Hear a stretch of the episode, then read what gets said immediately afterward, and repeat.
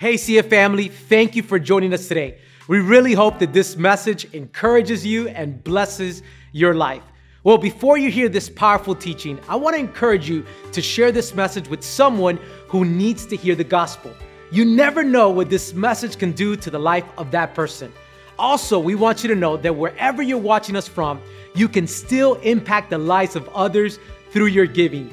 It is through your generosity that we can keep pushing the kingdom of God forward in our city and all over the world. Giving is safe and simple. You can go to our app or you can go to our website, cfmiami.org slash give. Well, God bless you, and I hope you enjoy this message. Oh, keep it going. Hey, you have to love Christmas songs. Because today we have been reminded that the only joy we can truly experience in life is in Christ and Christ alone. If you believe that all campus, come on, let's give a shout of praise to God. Amen. Hey, it is so good to see you all today. Welcome. My name is Omar, and I have the honor and the privilege of serving as lead pastor here at Christ Fellowship.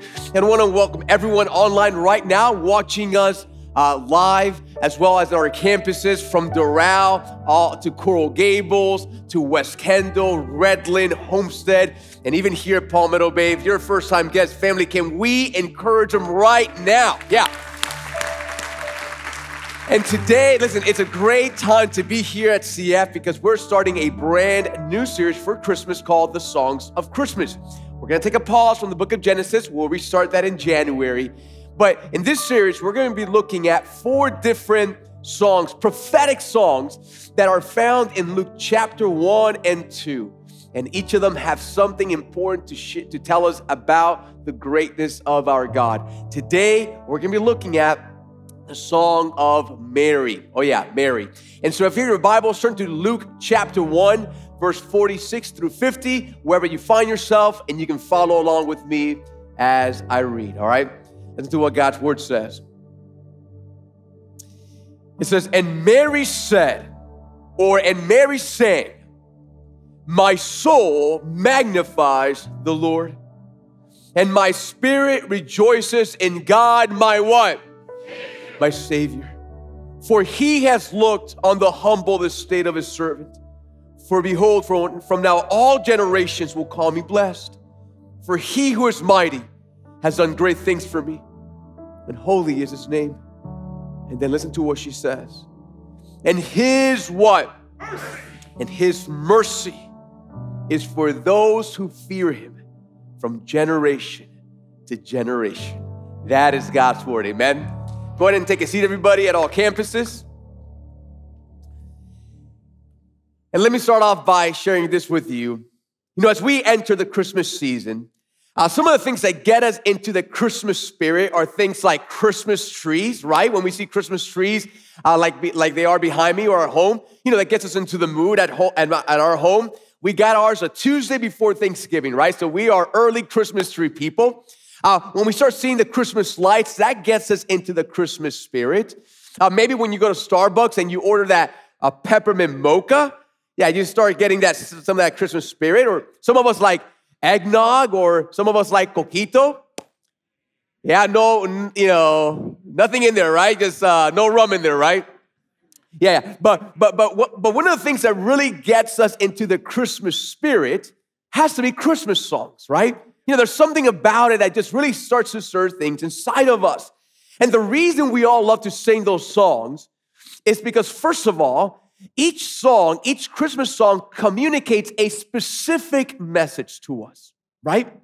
And second of all, because that message is communicated to us in a very creative way and in a way that really starts evoking a lot of emotions. And so when a composer desires to write down a Christmas song, there's a specific message, a very specific message that he or she wants to communicate to those who are listening. And so I thought, as we kick off this new Christmas series, I thought, man, let's have some fun. Can we have some fun to this morning? Can we do that? Can we have some fun? Yeah. We do, normally don't do this as CF, but I thought, you know what? Let's let's have some fun to start off this series. And so here's what I'm, I'm gonna do. I'm gonna play a song for you and then you tell me, you, you know, as you listen, you process what is it trying to communicate to us. Can we do that? Yeah? All right. So here's the first one a song by Andy Williams. Take a listen. You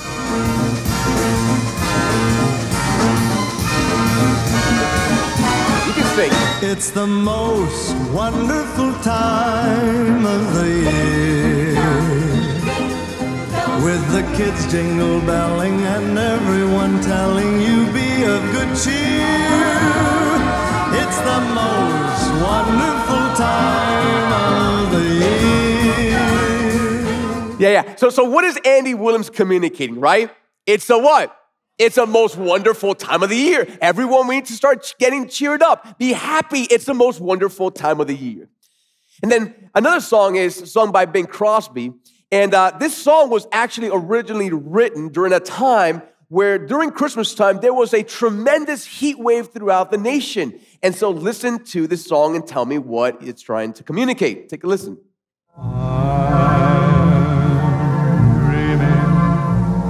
of a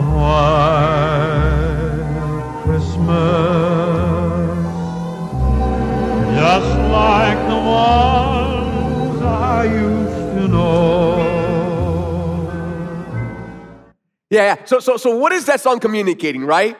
Man, he's dreaming of a white Christmas. You know, I think we've been dreaming of a white Christmas here in Miami for many years. It's turning into a nightmare by this juncture. It's never gonna come, right? But there's another song that you may have heard, and it's sung by this girl named Mariah. Yeah, yeah. Take a listen.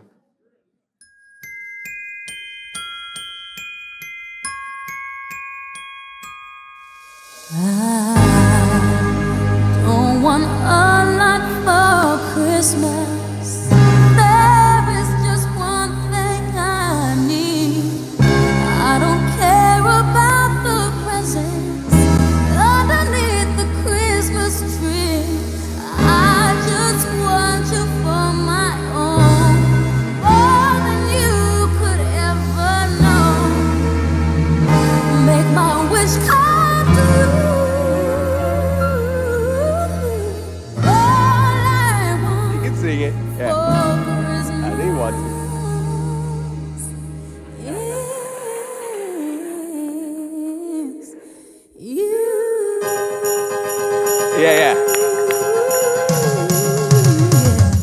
Yeah. So, so, so, so what is Mariah communicating?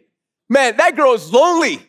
Yeah, yeah, that girl is lonely. All she wants for Christmas is that boy. And it's been many years, right? Since she's been wanting that one boy. But folks, I know we're having a little fun, but folks, do not miss this, right? Because each of these songs, each of these composers were commuting a very specific message through song form.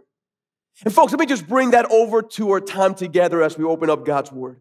Because if that's true with Christmas songs or any song for that matter, folks, imagine the songs found in God's holy word. And by that I mean that just like every single song, right, that we've listened to, right, has a specific message just like that. And here's the main idea for today. Listen, in these Christmas passages that we're gonna look, look at today in this series, there are four different people who sing four different songs. And folks, listen, they in their songs reveal an amazing attribute of God.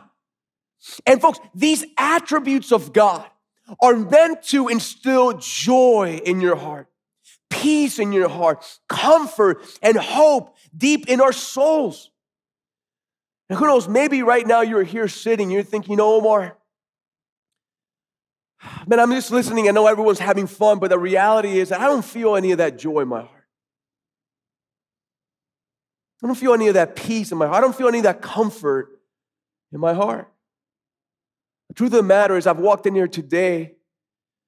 Man, I'm dealing with some stuff in my life. I'm dealing with an issue in my marriage. I'm dealing with this issue here. I'm struggling with a sin issue. I'm carrying, I walked in here and I'm still carrying shame of something in my past that I've done.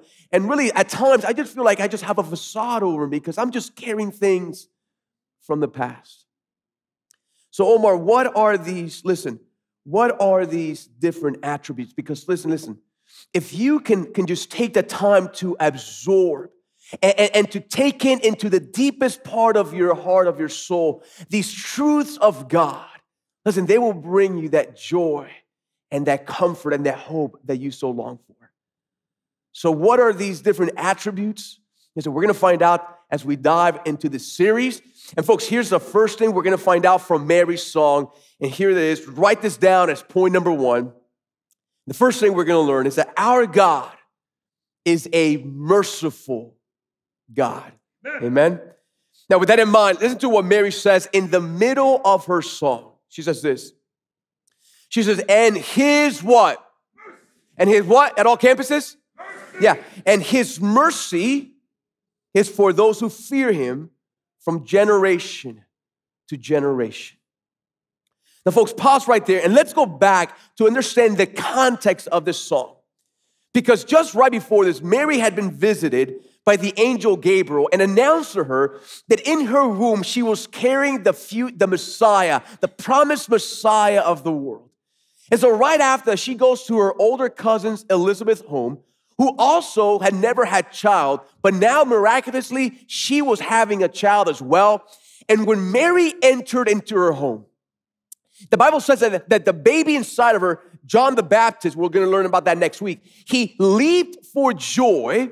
And then Elizabeth said this She said, Why is this granted to me that the mother of my Lord should come to me? And folks, the moment that Mary heard her older cousin Elizabeth, the one who she's admired and looked up to for so many years, say, What is this blessing that the mother of my Lord would come to visit me? Folks, at that moment, listen, she burst into a song, almost like a prophetic song, and it begin, she begins to reveal things about God. In fact, it's called the Magnificat because it's meant to magnify and reveal who God is.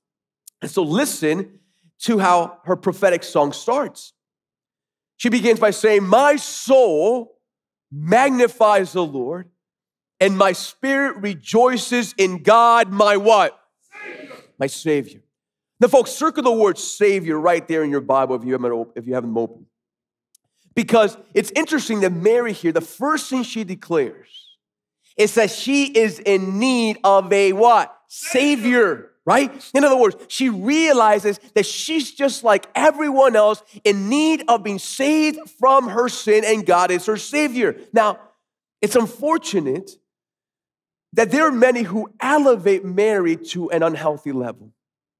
There are some who say that she was sinless, which we don't find that in Scripture.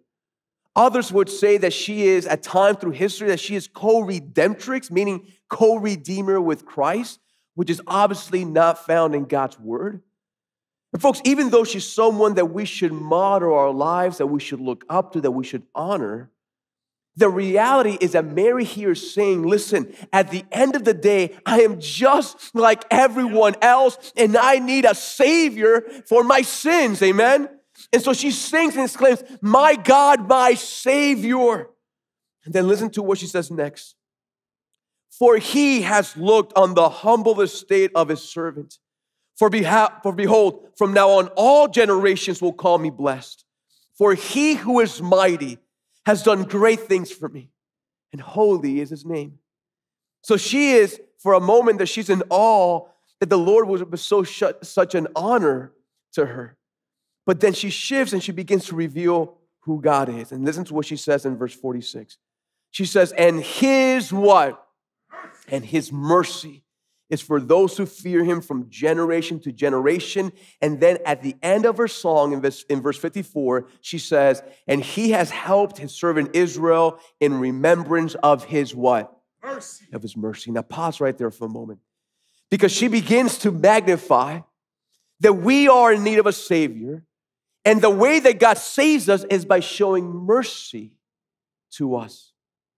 Now, folks, circle the word mercy right there in your Bibles if you have them open or in your handouts. Because the word mercy in the original Greek is the word eleos. And many people, when they think of mercy, many people describe it as just one not getting what one deserves. And folks, there's aspects of that that is true. That's a very, very basic definition of mercy. But you see, the word here that Mary uses is a lot more profound than just someone not getting what they deserve. It's actually showing goodness. It's, it's a word filled with kindness, with tenderness, of the tenderness of God towards people who are miserable and deserving of affliction. You know, unfortunately, there's many of us who are prone to view the concept, the attribute of God's mercy as something minor about Him, something that's just kind of incidental about God. But folks, when you look at God's word, it's actually at the core of who he is. In fact, travel with me back to the book of Exodus. Because the very first time in human history where God reveals to humanity his personal name, which is Yahweh, you may not know this, but the personal name of God is Yahweh, the Father, was not to Adam. He did not reveal that to Noah or to Abraham, but the very first person he reveals his personal name Yahweh was to Moses in Exodus chapter 3. And then later on, Moses wants to know more about this God named Yahweh, this, this powerful God. And so here's what God does He puts him up in, in a cliff, in the cleft of a, of, of a mountain. And then he says, Moses, I'm gonna pass in front of you. I'm gonna shield you from my glory, because if not, you will be consumed by it. But as I pass, listen carefully, I am going to declare to you who I am at my core. And so listen to what happens in Exodus chapter 34. It says, The Lord passed before him and proclaimed, The Lord, the Lord, Yahweh, Yahweh, a God, what, church? Merciful. A God merciful. A God merciful and gracious, slow to anger, and abounding in steadfast love and faithfulness, keeping steadfast love for thousands, forgiving iniquity and transgression and sin. So, folks, do not miss this. The very first thing that he says about who he is is that he is a merciful God. And listen, if you're here for the first time, or maybe you started to come to CF just recently, and you've walked in here with certain sin struggles in your life, you've walked in here with certain things about your life that you're not proud of, you're walked in here thinking there's certain things about my past that I am so ashamed of that if I have never told anybody in my life about these certain things in my life, but you're wondering, could God ever accept me? Could God ever love me? Could God ever draw me close? And you're coming thinking that He won't. Let me remind you this morning that He is a merciful, merciful, merciful God. Come on, can you encourage those people around you? Amen. Because it doesn't matter what you've done, it doesn't matter where what you've done. Listen, our God, Mary's reminding you today, is a merciful God. Amen. And folks, what I love is that Mary then gives us insight as to who he is merciful. In fact, write this down as big number two at all campuses. God bestows mercy on those who fear him. Now let's go back to Mary's song and listen to what she says carefully.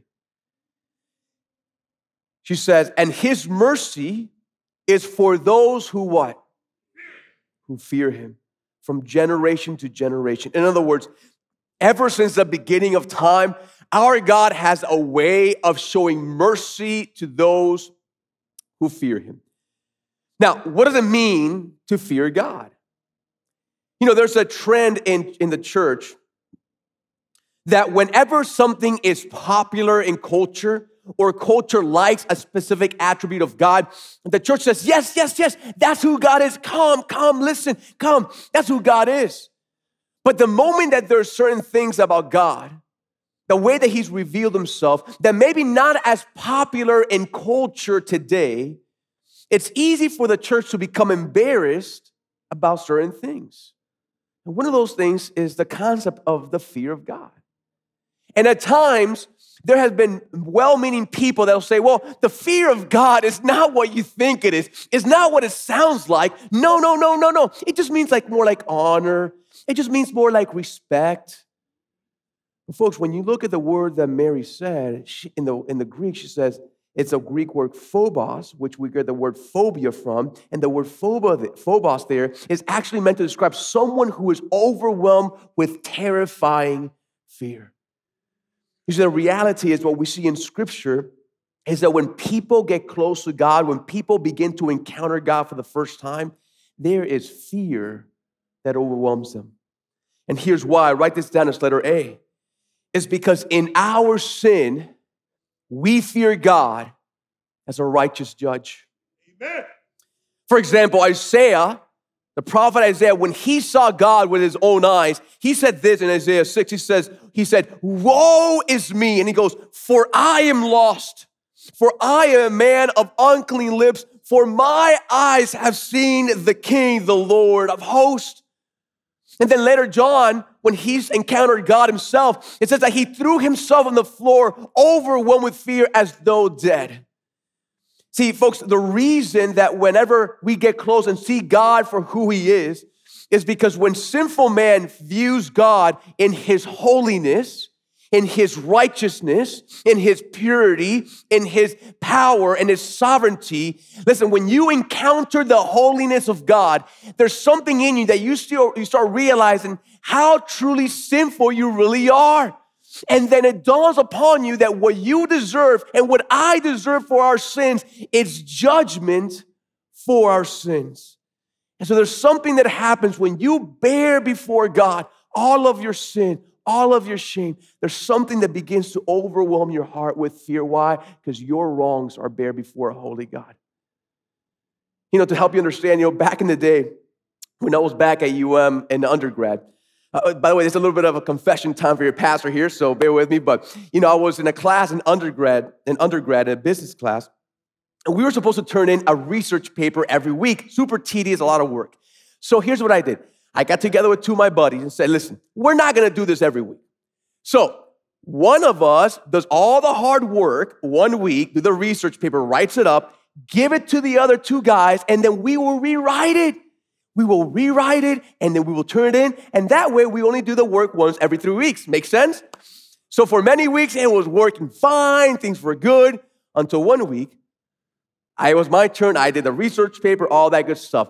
I gave it to one of my friends. He rewrote it, no big deal. But I gave it to my other friend. And the dumb guy wrote it verbatim. Yeah. And so he turned it in. Make a long story short, we got caught. And uh, this is a big deal at UM because you can for sure will be kicked out of the class, and you can even go before the honor council and get kicked out of the whole entire school. And so it was a, it was not a, a small deal. And so the professor said, "Listen, Omar, I want to, I want to see you in my office." And I remember that day that I was supposed to come before my professor. I was walking through the, through the, through the campus. And folks, the closer that I was getting to my professor, to his office, fear began to fill my heart. Why? Because I was going to go before him and all of my wrongs were going to be laid bare before him, right? That's why I started thinking, you know, if I was beginning to feel fear standing before a human professor that could only determine my, the rest of my collegiate life, imagine when you and I stand before God, a holy, righteous God that will determine our eternal life. Amen. And you will stand before God and you will know that what you deserve is judgment for your sin. Folks, here's the thing. Even though the fear of God may not be a popular thing in culture today, right? Can I tell you, is actually good for us. In fact, to the point that God's word says in his word, the fear of the Lord leads to what? Life. Leads to life. So, so Omar, how does the fear of the Lord lead to life? How does the fear of the Lord lead to God's mercy, as Mary sings? How does that do that? Well, write this down as letter B. It's because the fear of God leads us to humbly find refuge in Christ. In fact, listen to what Mary says next. And his mercy is for those who fear him from generation to generation. He has shown strength with his arm. He has scattered the proud in the thoughts of their hearts. He has brought down the mighty from their thrones and exalted those of humble estate. He has filled the hungry with good things, and the rich he has sent away empty. The folks, listen, Mary here is not singing about food. What Mary's saying is that when those, when people come before the Lord and they are prideful in their hearts, and they don't feel that they don't need God, that they don't need forgiveness of God, that all this stuff, listen, it says that God scatters the proud in their hearts. Now, for those who come hungry for his mercy, for those who come broken in need of God, acknowledging their need for a Savior, the Bible says that God then has mercy on those and fills them with good things.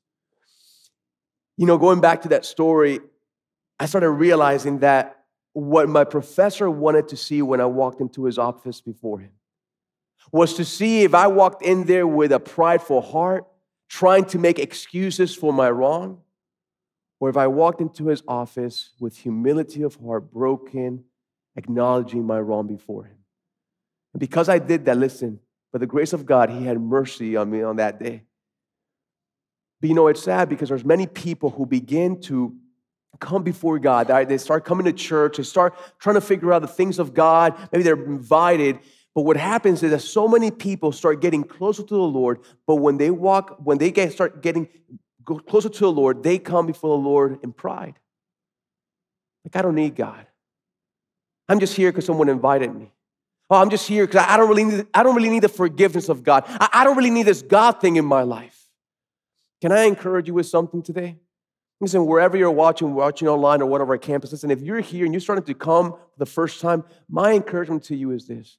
The Lord is very clear. Listen, come before, before Him humble in spirit. Come to Him broken. Come to Him acknowledging your need of God because He promises to bestow mercy on those who come humbly before Him. Amen? And fear Him. Folks, the reason that He can show mercy to us is very simple. It's because that little child in Mary's womb will one day grow up and one day he would go on to live the perfect life of obedience. Listen, that you and I could never live. You can try as hard as you can, you'll never be perfect before God. But Jesus Christ lived the perfect life of obedience for you. And not only that, he went to the cross, and on that cross, he paid for the sins of the world. He paid for every single one of his sins, not his own sins. And he was nailed to a rugged cross to bear the guilt, the shame, and the judgment that was meant for you and for me. And because of it, because the judgment of God was satisfied the cross, God now can bestow mercy on you and me. Can we praise God for that this morning? And here's what's amazing. When you come before God, when you come home and say, I need God, I, I need the Lord, listen, He not only forgives you of your sin, but here's what's amazing. He then draws you close. He adopts you as a son and daughter. And now, like we learned last week, listen, now you start walking with the Lord as in a, in a heavenly father relationship. You walk with him, he walks with you, right? He talks to you, you talk to him, right? It's that relationship, not religion, but now that you've been forgiven, he brings you close. And now you start a beautiful relationship with a God who loves you. But folks, here's one you need to understand the fear of God after you start walking with God the fear of God is not gone. In fact, rather, it serves a different purpose. In fact, write this down as letter C. In Christ, now we fear God, but now as a good and loving Father. You know, there's a misconception that Christians have no fear of God anymore. But, folks, the reality is that it's quite the opposite. In fact, a defining mark of a person who've experienced the mercy of God is that they know and they still live in the fear of God. It's interesting that God's word tells us in Philippians chapter 2, it says, My beloved, those who are mine, those who have bestowed my love on you, as you have always obeyed, so now work out your salvation with what?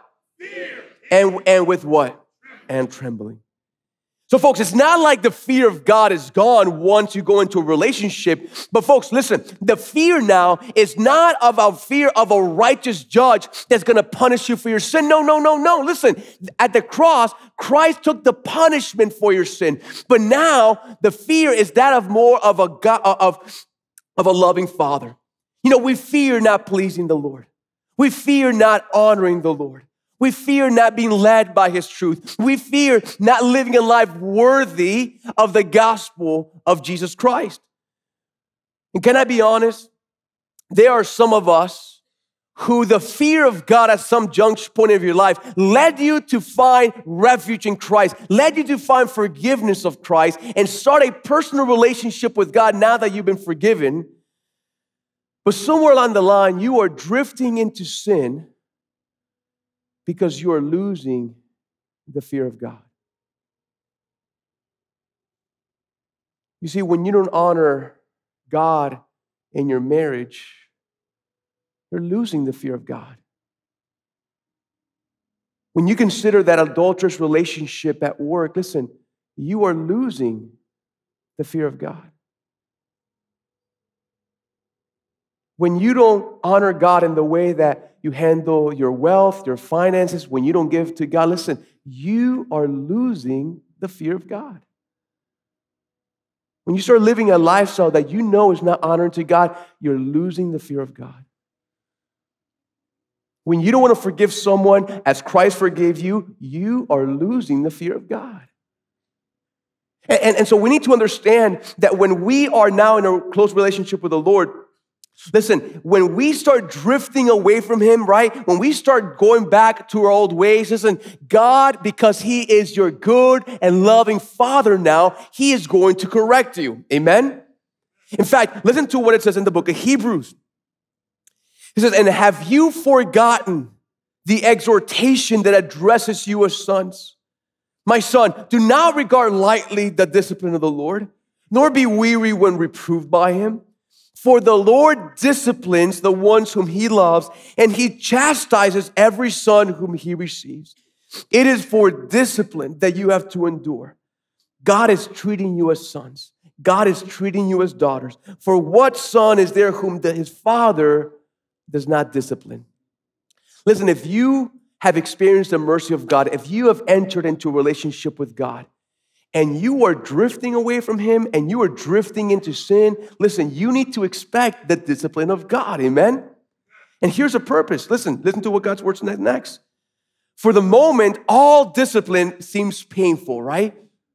But rather, rather than pleasant, but rather, but later it yields a peaceful fruit of righteousness to those who have been trained by it. See, folks, when the Lord disciplines us, again, He doesn't discipline us as punishment for what we're doing. Listen, that punishment was already taken care of the cross. Now He's just disciplining you so that you can continue in righteousness and you can continue in His ways, which are ultimately good for you. Amen? Amen? And, so, folks, do not miss this because, listen, the fear of God at some point led us to God, right? Led us to go to the mercy of God, to start a relationship with the Lord, to experience His forgiveness. And listen carefully, the fear of God now keeps us close to Christ, right? And so, listen, the fear of God is such an important part in our walk. It reveals to us the mercy of God, but it also keeps us close to our Heavenly Father. In fact, let me end with this. You know, just recently, uh, many of you know that I have a, a, a little girl. Her name is Camila, and uh, just recently, we always like to have fun at home. But recently, I said, you know what? I'm going to take her on a daughter, daddy-daughter date. And so we went out, and first of all, we went to Old McDonald's. She loves to go into Old McDonald's, and she got her little Happy Meal. She was very happy. Then we went to the ice cream shop with the nitrogen thing, with all the smoke. She loves that. She loved it. we were having a great time. And then afterwards, before we went home, she wanted to go to her favorite place. And it's not Disney World, it's Publix. Oh, yeah, she loves to go to Publix. She loves to walk around and see all the things going on. But it was already kind of late at night. It was one of those dark, stormy nights in the last several weeks. It was really dark and rainy. And as we got out of the car, I told, listen, Camila, make sure you stay close to daddy. Don't, don't, run off. There's cars here. Don't run off. Stay close to me. This is what's best for you.